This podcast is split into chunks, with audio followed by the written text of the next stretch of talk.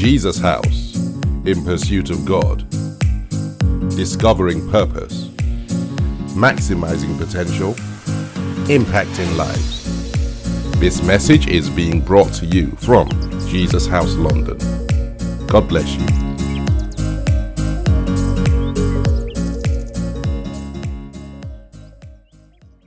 Our Father and our God, tonight we come before you and we thank you.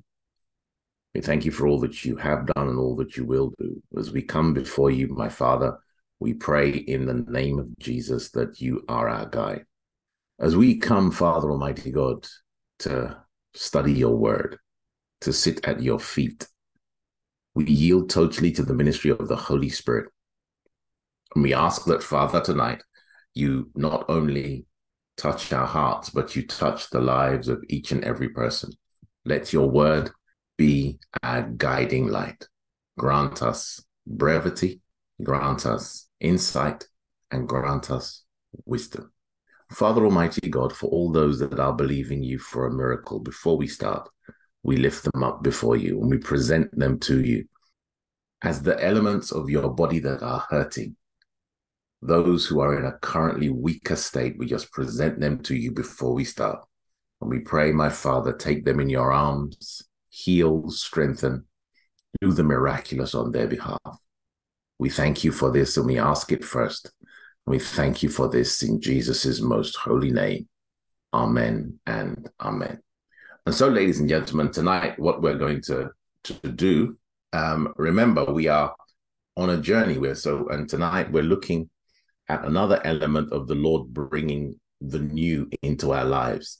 We can say without a doubt, and we say so humbly, that there is no doubt that the Lord is doing something not only in our lives, but also in the lives of everybody around us. He's doing something in the world around us.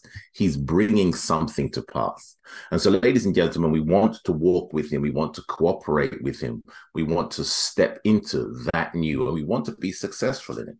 And so today we're looking at another element of that, and that will be, and that will be the foundation of our Bible study. And so, ladies and gentlemen, if you could kindly turn in your Bible to the book of John, and we will start at chapter 10. John chapter 10. We're going to read it, and it's going to form the foundation of um, our Bible study tonight. I will read it in the King James Version first, and then there's a strong possibility I may read it in another version afterwards.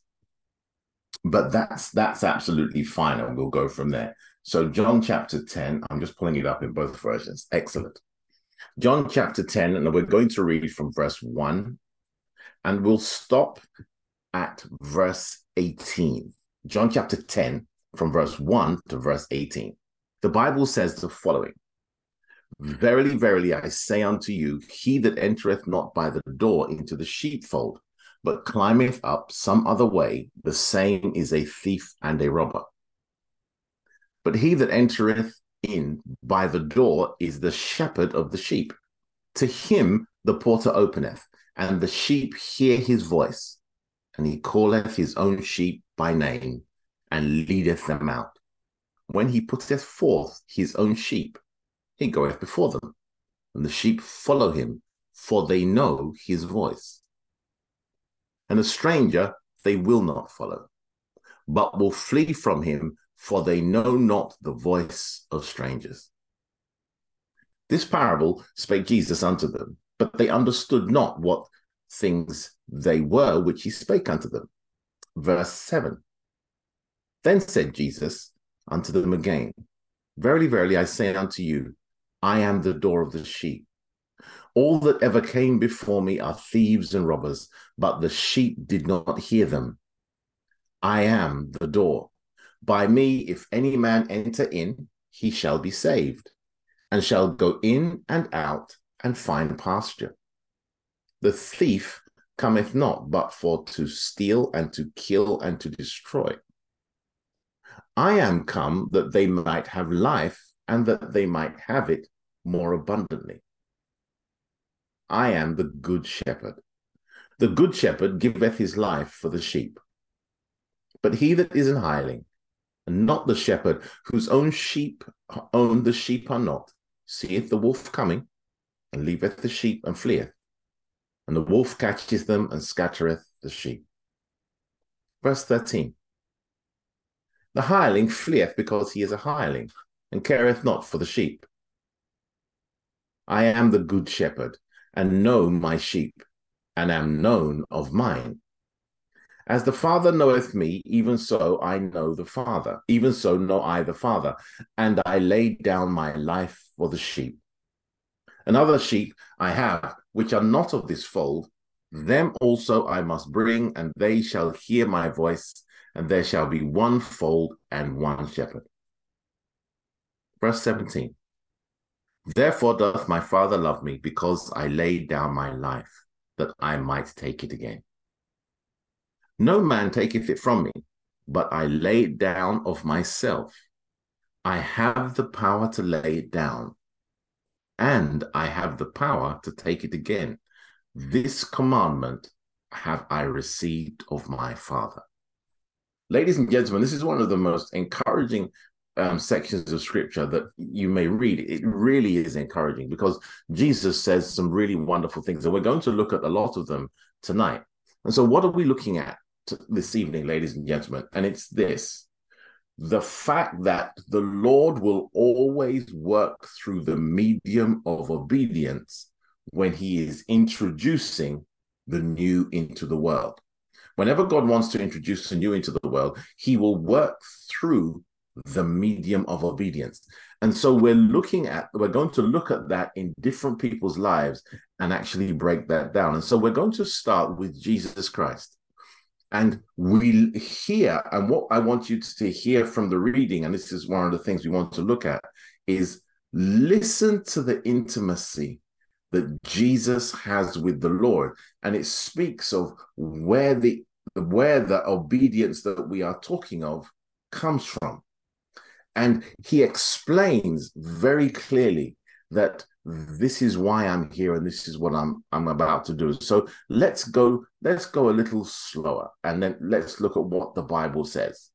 So John chapter 10 if going back to verse 1 he explains that there is an entrance into the sheepfold a place where we are safe. And he says if somebody climbs in another way the same as a thief and a robber. So we realize ladies and gentlemen for and we re- remember this clearly if you put verses 1 and verse 10 together it's not the focus of our conversation. So i'll just point it out. If you put verse 1 and verse 10 together let us understand something that satan is not in your space naturally he is in your space illegally the bible says if he climbs up another way that he is a thief and a robber that means satan is not on your path God doesn't place him on your path to make your life miserable. God works through the chaos he brings sometimes, but God doesn't place him on your path. The Bible said he's climbed up another way. That means whenever you are confronted with a challenge that does not line up with God's word, we are comfortable enough based upon these two scriptures, John 10, verse 1 and John 10, verse 10, to resist and challenge any kind of attack that Satan brings against us. And so that's what I'm just point. That's not the subject of, of, tonight, but it's very it's lovely to see it in in in black and white or, or in red and, and white, depending on what Bible you're reading. Okay. The Bible says, but he that enter in by the door is the shepherd of the sheep. And what Jesus was saying is, I am here. I came into this space by being born He's here as our substitute. He's here legally. He's here. And so this is what he's saying that this is who I am. You will find this backed up in other scriptures, but we'll go line by line for the moment. That he has come into the sheepfold legally. He has entered into the world and has legal and right standing. So what he does can have the full effect that God wants it to have. And those are the, some of the things you find. And, and ladies and gentlemen, as we go through today, these are one of the things about Bible study. As we look at some of the scriptures we're going to look at, you'll see the multiple meanings that you can pick up just as you read the Bible and just spend a little bit of time to allow the Holy Ghost to guide you left or right. So we realize Jesus is here absolutely legally. So we accept that. But now this is what he says. And this is this is key. Let me go down and let me actually let, no no, no i'm not going to go i'm not going to go that fast. He says something and this is verse 4 the bible says that to him the porter openeth and the sheep hear his voice verse 3 and calleth his own sheep by name and leadeth them out.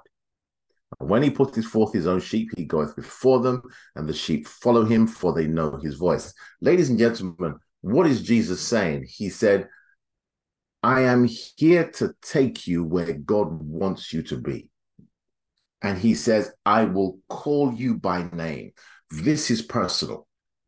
And not only will I call you by name, wherever I am taking you to, I will go before you and you will know you're going in the right direction because you will hear my voice. So, ladies and gentlemen, I wanted to pause there just for a moment so that we realize as the Lord begins to point you to the new season of your life, as God begins to point you into that new expression or whatsoever it may be, might be a job, it might be a relationship, it might be a place, it might be a different task, a different thing you're doing at work. But we realize that you will hear God's voice, He will lead you, and He has gone before you. So the new is there's nothing to be afraid of when it comes to the new. And so Jesus says that, and then he leaves his disciples because he closes out the parable. Then, when they say, well, We don't understand what you're saying, he begins to explain it. And he then begins to explain this is how he got here. He says, verse 7 says, Verily, verily, I say unto you, I am the door of the sheep. That's God, the Father is the door of the sheep. He, Jesus Christ, is the door of the sheep. That means I am the only way in. We realize that from John chapter 14. Really, from verse 6, he says it very clearly that I am the way, the truth, and the life. No man cometh unto the Father except by me. So he's saying that there is no other way. I'm the one way through. So you can be rest assured of that. And so that's what he says. But I want you to kindly focus on verse 9. And the Bible says, I am the door. By me, if any man enter in, step one, you shall be saved. Step Two, from that point forward, you will go in and out of God's presence. And the Bible says, and find pasture. That means, ladies and gentlemen, your life will no longer be random in any way, shape, or form. You'll be able to go into your Father's presence and go out with your Father's presence, and God will lead you to where pasture is. You will find that things will work out for you in the short, medium, and long term. And so we realize, ladies and gentlemen, Jesus is speaking about a closeness, a close walk with God. And then he goes on to say some of the famous things. But verses 17 and 18 let's focus on them now. Remember what we said. God will always work through the medium of obedience when he wants to introduce the new. So, Jesus, from verse 10 all the way down to verse 16, tells us how close and how committed, close to the Father he is, and how committed to us he is also. And so we realize when he now makes the famous statement that this is the reason my father loves me. Therefore doth my father love me. Verse 17, because I lay down my life that I might take it again. Verse 18 No man taketh it from me, but I lay it down of myself. I have power to lay it down, and I have power to take it again. This commandment have I received of my Father. So we realize what Jesus is about to do in going to the cross, which takes us into a new life. It takes literally those who are God's into a new expression of life. The Bible says that he does it, notice, because there's a closeness between he and the Father. And that closeness produces obedience. You see, obedience, ladies and gentlemen, is not a product of fear. It is not a product of reward because Jesus was not chasing a reward. And it's not a product of it's not product of fear or favor or or reward that you know I want to get something from God. It is when you and I, just like him, love the Lord, we then begin to obey God from our heart. And that is the kind of obedience that the Lord will use to introduce a new season into our lives. Because it's notice what Jesus said. He said, From my times, from my time spent with my father, my father says, I can lay my life down and I can pick it up again. That means I can obey God at a level that nobody has seen. And we realize that act of obedience introduces the new into the world. It's going to be the same for you and I. So before Jesus tells us this is what I'm going to do, he says, by me, you can come into that place of intimacy and then you will be able to go in and go out with the Lord, and you will be right where He wants you to. And so, ladies and gentlemen, as we think about it tonight, we're looking at what Jesus said, we realize Jesus loved the Father, and it is that love that motivated him to do what he did. And so, ladies and gentlemen, what we want, what we really want to know what we want to hold on to is where does obedience come from? Obedience comes from a love of the Lord, our relationship with God, our a closeness and understanding of who God is and what God wants. Listen to what Jesus says in verse 15. Verse 15 is actually really interesting. Jesus says the following As the Father knoweth me, even so know I the Father, and I lay down my life for the sheep. What does that mean, ladies and gentlemen? It is God's desire to say, it was God's desire to save us. Jesus said, I know this of my Father. I know what the Father wants, and I'm happy to do what is required to bring his will to pass. In the very same way, ladies and gentlemen, the Lord is laying on your heart. The Lord is the Lord is laying on your heart. He's laying on your mind the things that are required to cause the next season of your life, of your family's life, of your employees' life, your co-workers, your friends, your relatives, your colleagues, the next season or the strangers that will be around you, ladies and gentlemen, he's laying it on your heart. So when you obey him, realizing that this matters to God, the Bible says that the rest of it will be history. And so we're going to have a look at that in a little bit more um, more detail. And you know what? I'm going to pause for a moment because I've got a very good question in Hebrews chapter 5, verse 8, the Bible says the following that Jesus learned obedience through the things which he suffered. Now, the word, the Bible says, I'll read Hebrews 5, verse 8. And the Bible says, although he was a son, he learned active special obedience through what he suffered. Now, the word suffered there, it is not the things that you, whereby you suffer as in punishment or pain or agony. The word suffered, it is something that you willingly go through.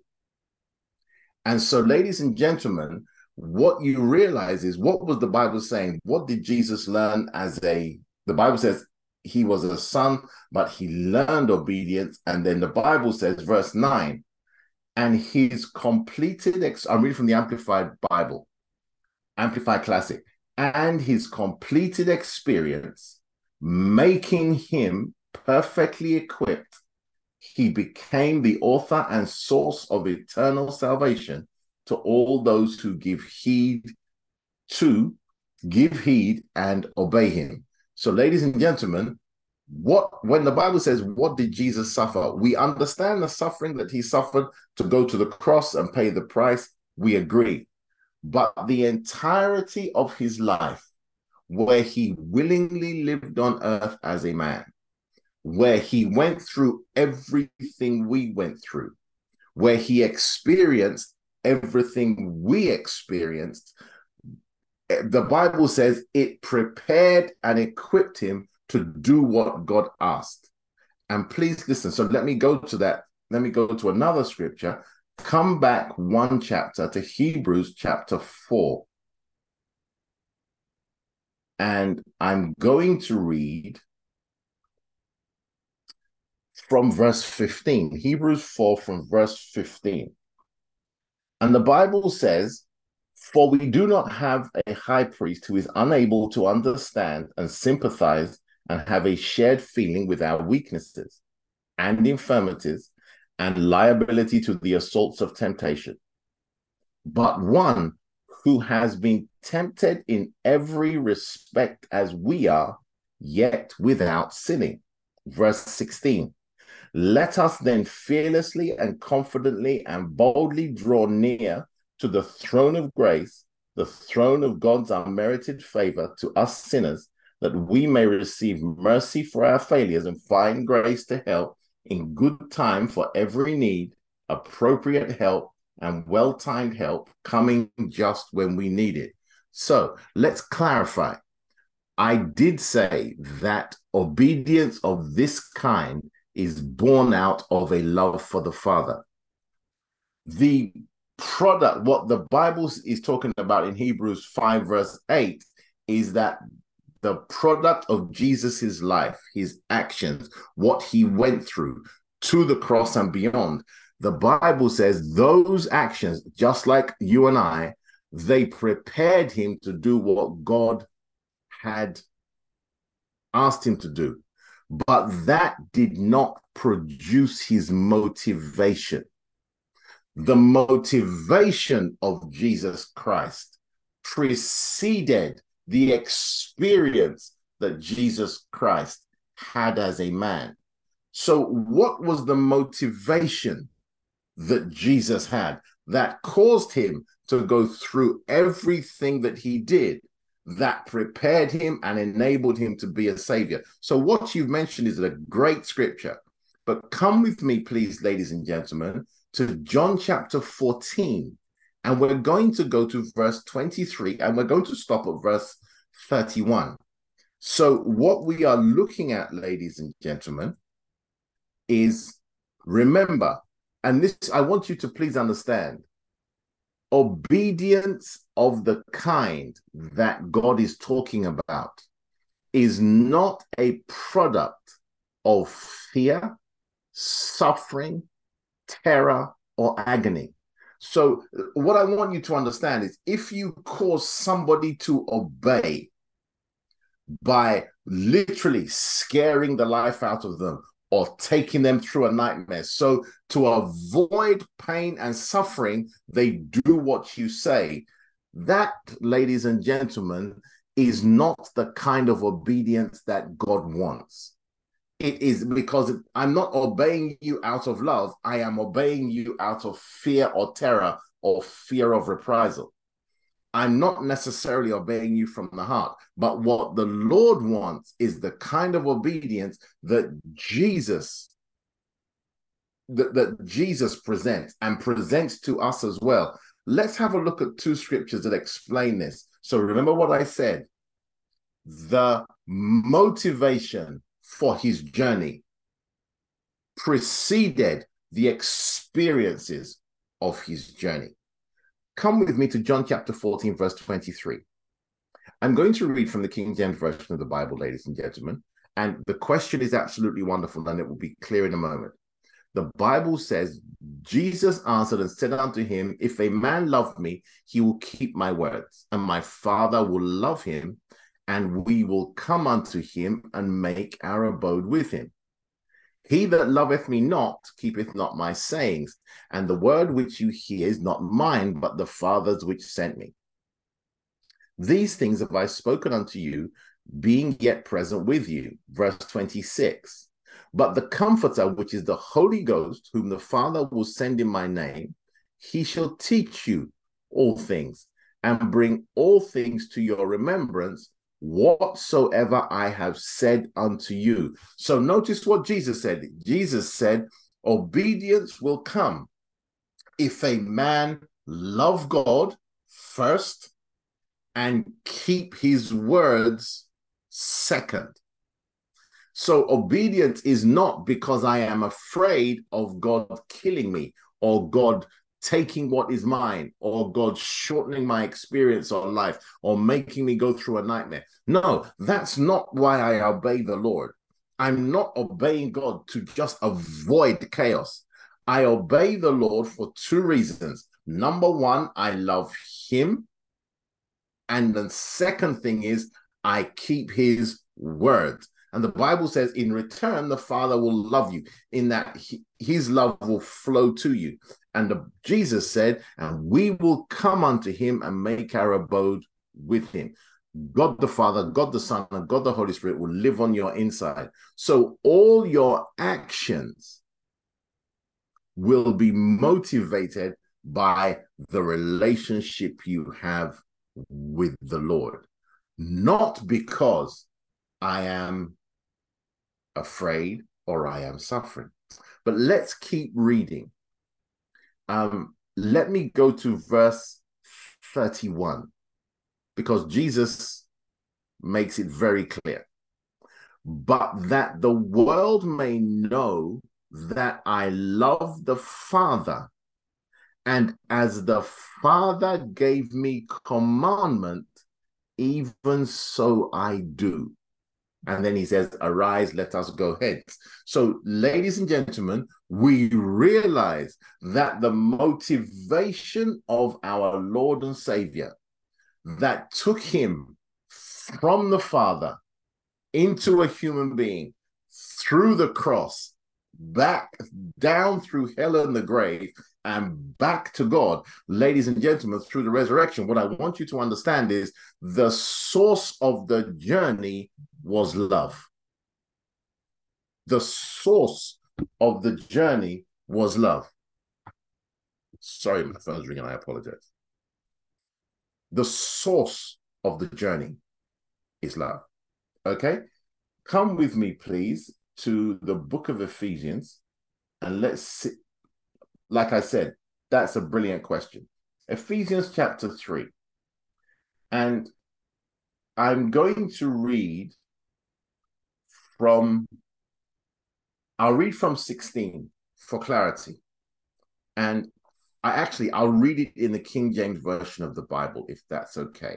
Ephesians 3, verse 16. Listen. So this is but this is what the Bible says. The Bible. Uh, okay, I'll read from 14 for clarity. For this cause I bow my knees unto the Father of our Lord Jesus Christ, of whom the whole family in heaven and earth is named, that he would grant you, according to the riches of his glory, to be strengthened with might by his Spirit in the inner man, that Christ may dwell in your hearts by faith, and that you, being rooted and grounded in love, may be able to comprehend with all saints what is the breadth and length and depth and height. Now, listen carefully. And to know the love of Christ, which passes knowledge, that you might be filled with all the fullness of God. So, notice where Paul prays for you and I that this is what the Holy Spirit will do for you. In two areas, he says, first, that Christ may dwell in your hearts by faith, but then he says that you will be rooted and grounded in love. That means you will draw your strength and your sustenance from love. We realize the Bible says God is love.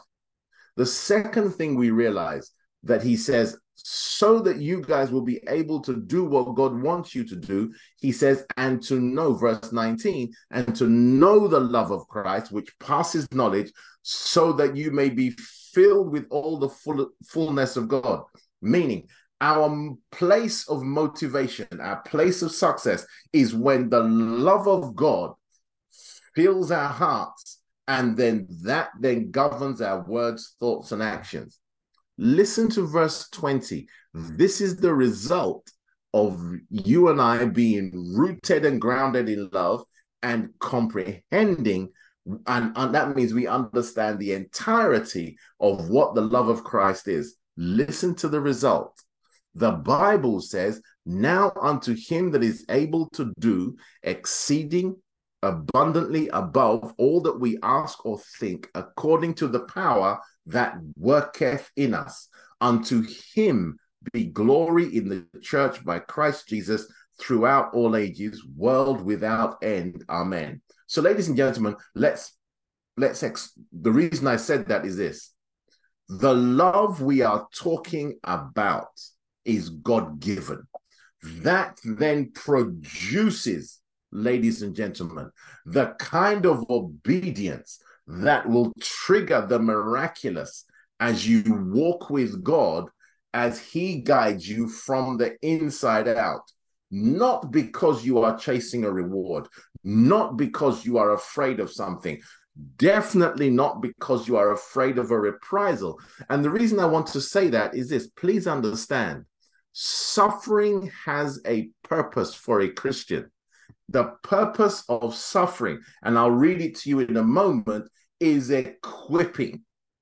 Suffering is the process, it's like the bodybuilding environment of a Christian. It builds what is present into what it should be. And that's what we're going to look at. But God will not initiate his relationship with you, neither will he initiate your walking with him from anything except love. And so we realize Jesus then explains how does the love of God come into our heart? Two ways. Remember what we read in John chapter 14, verse 23. Jesus said, If a man love me, he will keep my word. So your spending time with the Bible will transfer God into your life. That's because we realize God and his word are one. And the Bible says God is love. So God will fill you with himself so that your words, thoughts, and actions are motivated not by anything else except the love of God. But second, remember, and this is also one of the really interesting verses I would love you to read.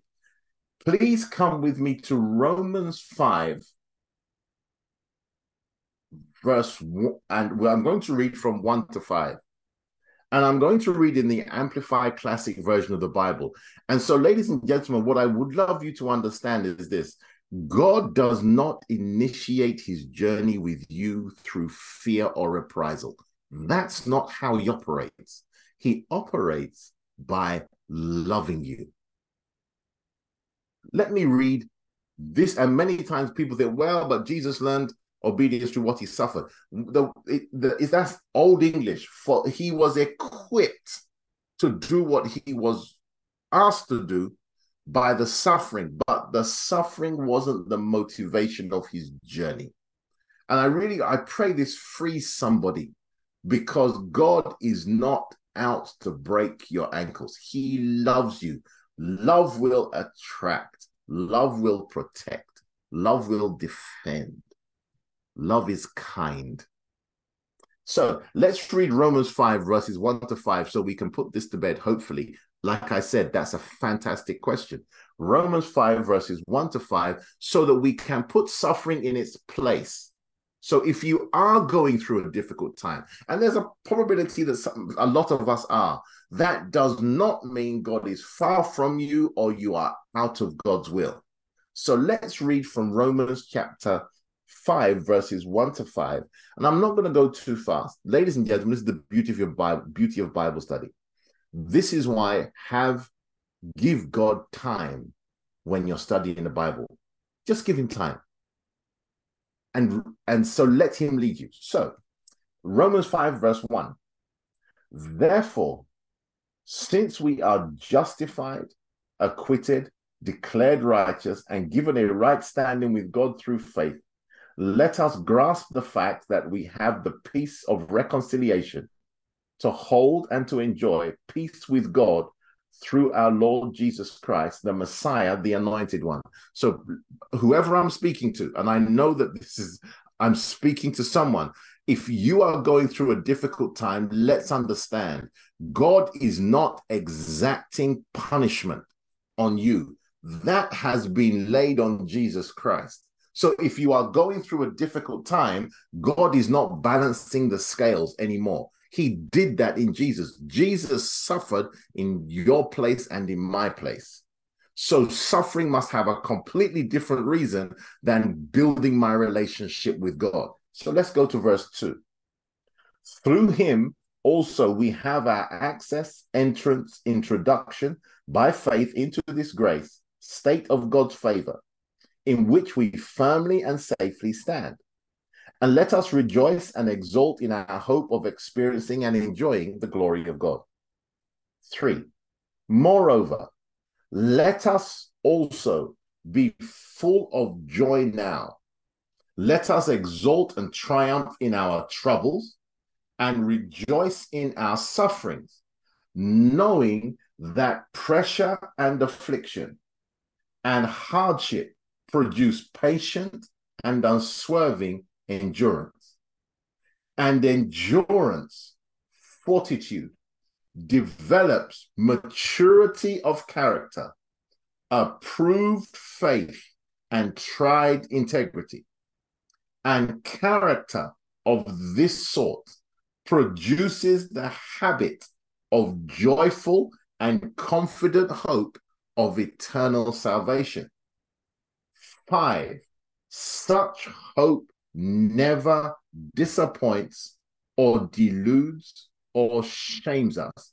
For God's love has been poured out in our hearts through the Holy Spirit who has been given to us.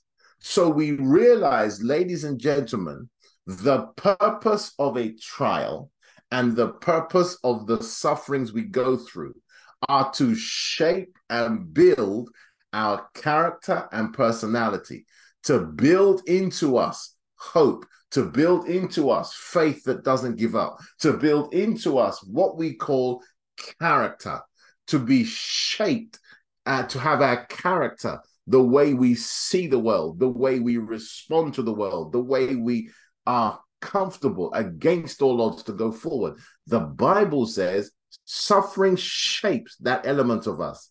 But the motivation of our journey and the reason we can hold on through those difficult times of training and equipping are because God has poured into your heart what? The love of God, which is the motivation of all the actions we are talking about. And so, ladies and gentlemen, I really want you to please keep that in mind. Um, okay, please keep that in mind. And so we'll come to that. I will come to the question that has just been popped into the chat towards the end. I will answer it, but I'm going to move forward now. But that was a good question. Thank you very much. So we realize, ladies and gentlemen, that the motivation of Jesus' actions was love. The kind of love we are talking about is where you hold on against all odds, trusting God even when your circumstances are adverse or challenging. The Bible says the reason we do so is because the love of God has been poured into our hearts, meaning that we trust Him. And so, ladies and gentlemen, what I want you to also see is so we're going to look at a couple of other areas where we see this. When God wants to introduce the new into the world, he invariably works through the medium of obedience. Come with me, let's go into the Old Testament for a moment. Joshua chapter 1, let's go to verse 1. Joshua 1, verse 1, and we're going to read to verse 9, and I'm going to read in the King James Version of the Bible.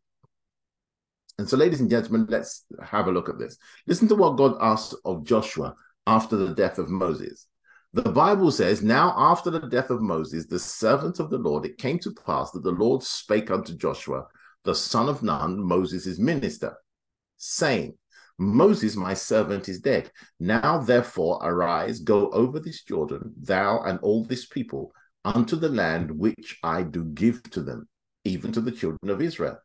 Verse 3 Every place that the sole of your foot shall tread upon, that have I given unto you, as I said unto Moses.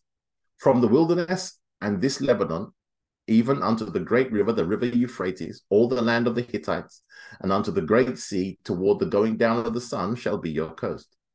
There shall not any man be able to stand before thee all the days of thy life. As I was with Moses, so I will be with thee. I will not fail thee, nor forsake thee. Verse 6 Be strong and of a good courage, for unto this people shalt thou divide for an, an inheritance the land which I swear unto their fathers to give them. Verse 7 Only be thou strong and very courageous, that thou mayest observe to do according to all the law which Moses my servant commanded thee. Turn not from it from the right to the right hand or to the left that thou mayest prosper whithersoever thou goest. Verse 8 This book of the law shall not depart out of thy mouth, but thou shalt meditate therein day and night, that thou mayest observe to do according to all that is written therein. For then thou shalt make thy way prosperous, and then thou shalt have good success. Verse 9 Have not I commanded thee? Be strong and of a good courage. Be not afraid, neither be thou dismayed, for the Lord thy God is with thee whithersoever thou goest. Ladies and gentlemen, when you read that, we realize that what God asked of Joshua was walk with me. And we see that God is about to introduce a whole new season into the life of the children of Israel. But he asks of Joshua, I need you to walk before me. I need you to do what I say. I need you to keep, excuse me, I need you to keep um, the laws and principles that I gave to Moses. But I want you to notice something, ladies and gentlemen. Joshua's journey was not born in this passage. Joshua's journey was born out of something else. And I want you to see it. So when God came to trust him, but notice, and just before I move away from this scripture, because this presents a wonderful expre- expression of, um, of God expecting obedience from a man. Wonderful. But notice what he said in verse 5, what he said in verse 7, and what he said in verse 9 that the key of this journey is that I will be with you. Ladies and gentlemen, as you go into the new, I want you to please understand you do not go alone. So Joshua's obedience of the words of the Lord, Joshua's obedience to lead the children of Israel, and following Moses must have been a massive challenge that ability to do so was born somewhere else. Let's see where it was born so we can see that in the Old Testament and in the New Testament, the principle is the same. Please come with me to Exodus 33, and we're only going to read one verse, and that's verse 11. Exodus 33, verse 11.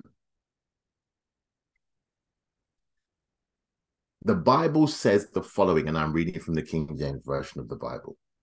And the Lord spake unto Moses face to face as a man speaketh unto his friend. That's a sermon in and of itself. And he turned again into the camp, that he went back to the camp. But listen to where Joshua's journey begins. But his servant Joshua, the son of Nun, a young man, departed not out of the tabernacle. Joshua had a love for the things of God that preceded God's request of, I want you to obey me. So, ladies and gentlemen, what am I what am I saying? I, I want you to really um I want you to really keep in mind something that building an intimate relationship with God is critical because walking in obedience with God it's going to be a journey of a personal walk.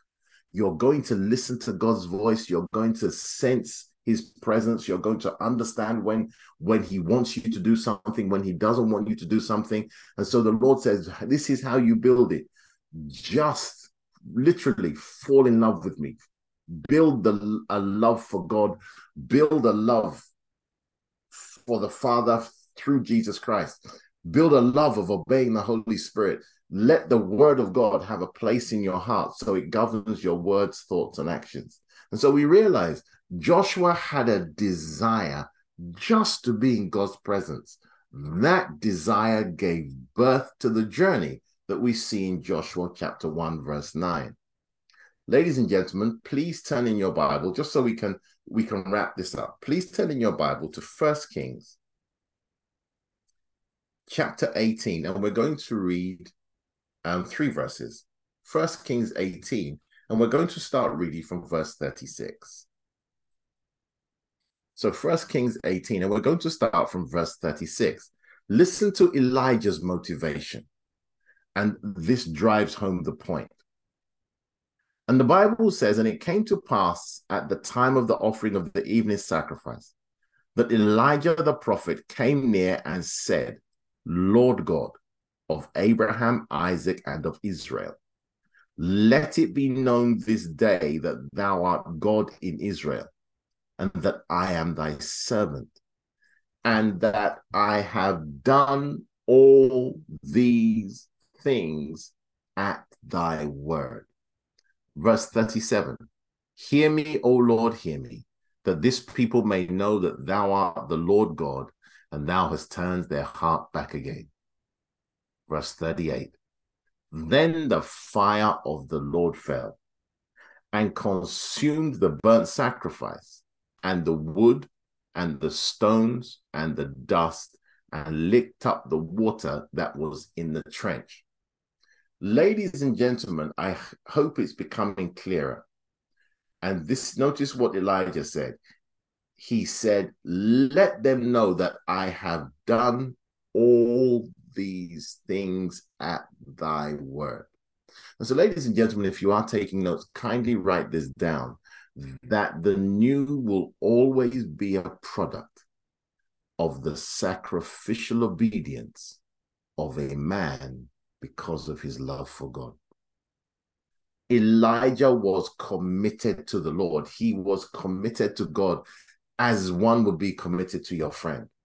And he said, Lord, let them know that this is not is this is not from me, that I've done everything at your word. And ladies and gentlemen, the miraculous followed next.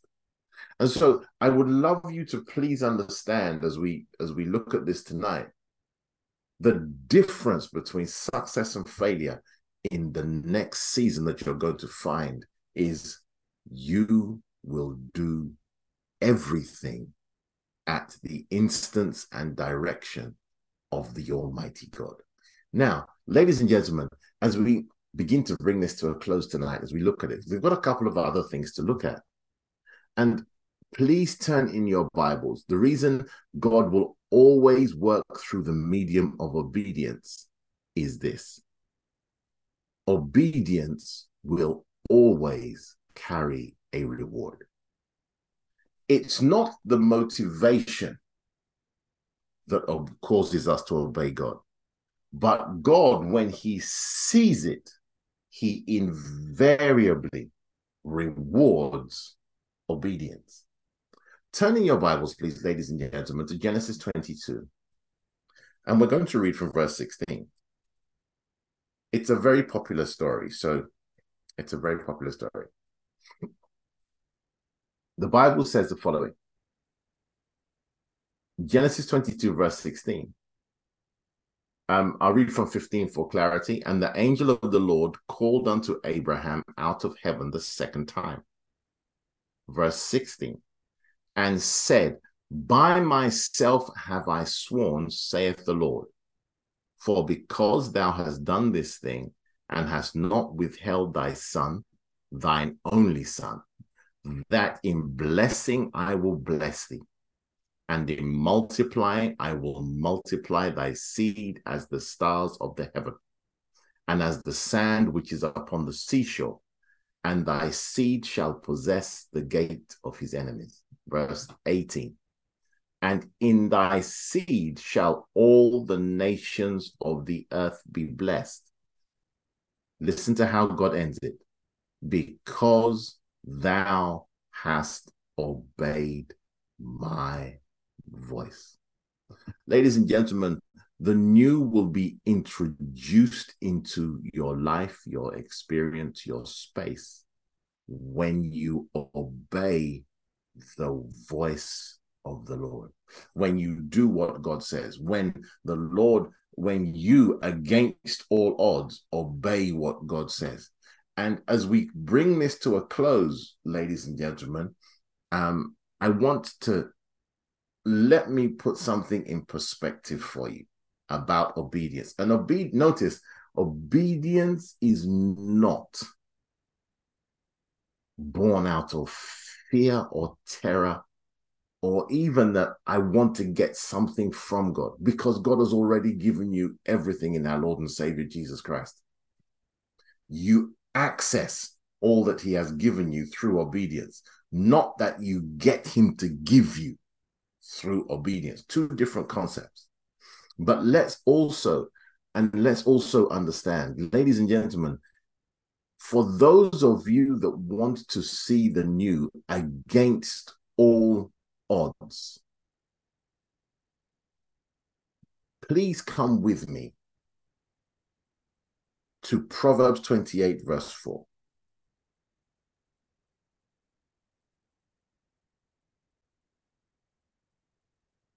The Bible says the following They that forsake the law praise the wicked, but such as keep the law contend with them.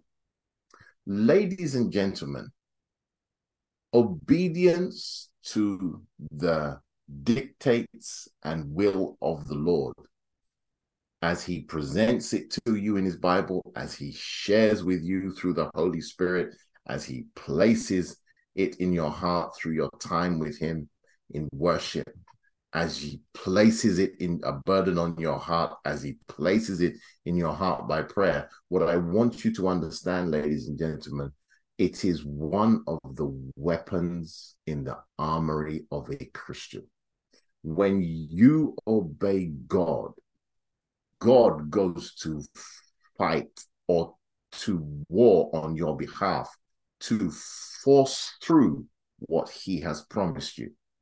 And our last scripture tonight, ladies and gentlemen, and then I'll come to the question that we were asked, which was a really good question.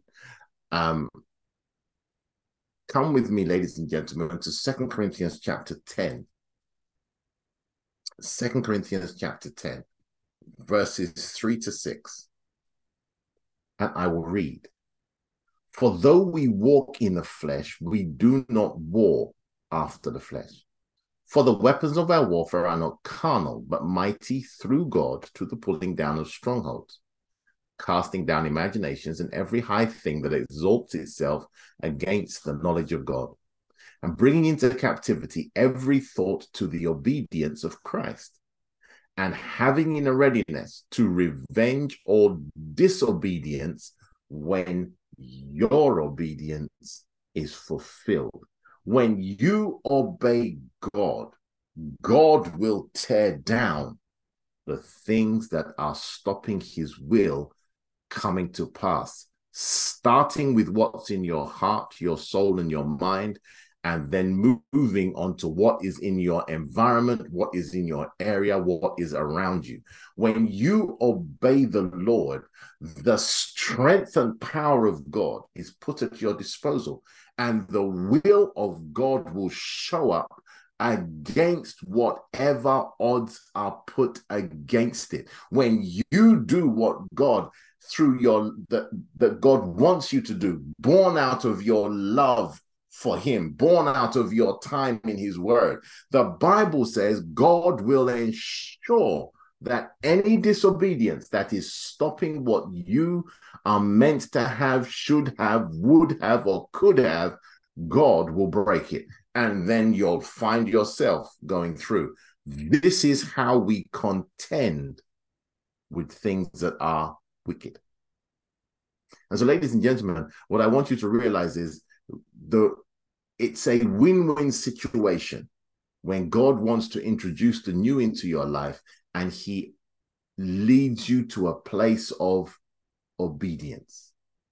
Now, ladies and gentlemen, I want you to also realize I got a very good question and it says how can the person is very concerned about reading Deuteronomy 28. Deuteronomy 28 is a wonderful chapter of scripture and we don't have time to read it tonight. But Deuteronomy 28 is split into two halves. From verses 1 to verse 13, there are blessings. From verse 13 way down to something like 65 or 68, ladies and gentlemen, they are curses and challenges. Now, notice what the Bible says in verse 1.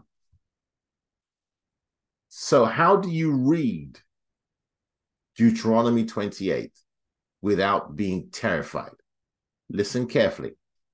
The Bible says the difference of your experience is found in verses 1 and 2. And it shall come to pass if thou sh- shalt hearken diligently unto the voice of the Lord thy God, to observe and to do all his commandments which I command thee this day, that the Lord thy God will set thee on high above all the nations of the earth. And all these blessings shall come on thee and overtake thee if thou shalt hearken unto the voice of the Lord thy God. What did Jesus say in John chapter 14? He said in verse 23 If you love me, you will keep my words. So that means if you spend time developing a love and affection for the Lord, you realize the only experience that's going to come to you from Him are He's going to bless you. He's and the Bible says that the Bible says in, in verse in Deuteronomy 28, all the way up to verse 13, that God will bless you. That doesn't mean you will be devoid of challenges, because in verse 7 it says that any enemy that comes against your face will be smitten before your face. They shall come one way and they shall flee seven. So I'm not saying you're going to have a life without challenge, but I am saying that you will have a life that is blessed. Verses 14 down only apply, and it only apply if people depart from the Lord. If they don't do what he says, if they if they turn away from following God. And this is what Jesus said. Now, Jesus also said, notice the prayer of Paul, that you will be rooted and grounded in love. If that is the case, then the experience of Deuteronomy 28, verse 14 down, is no longer your experience. And if perhaps something from yesterday creeps into your today as you obey Jesus Christ, God will break it off your life. I hope that answers your question. And I hope that allays your fears about reading the Bible, where God puts the blessings and curses together prior to the experience of grace. But, ladies and gentlemen, notice the Lord said, as you come to this chapter in Jesus Christ, the experience you will have is not one of judgment, it is one of grace and blessing. I really hope that helps somebody. May God be kind to you tonight. I please step into the new with courage, spend time with God, let the love of God flood your heart through the person of the Holy Spirit. May God keep you and may God bless you this evening. May God be kind to you, ladies and gentlemen. For all of you believing God for a miracle, May God answer your prayers. We join our faith together and we ask the Lord to do that which you are asking, whether that be healings, breakthroughs, jobs, hopes, whatsoever it may be. May God be kind to you tonight. God bless you, ladies and gentlemen. Have a wonderful night.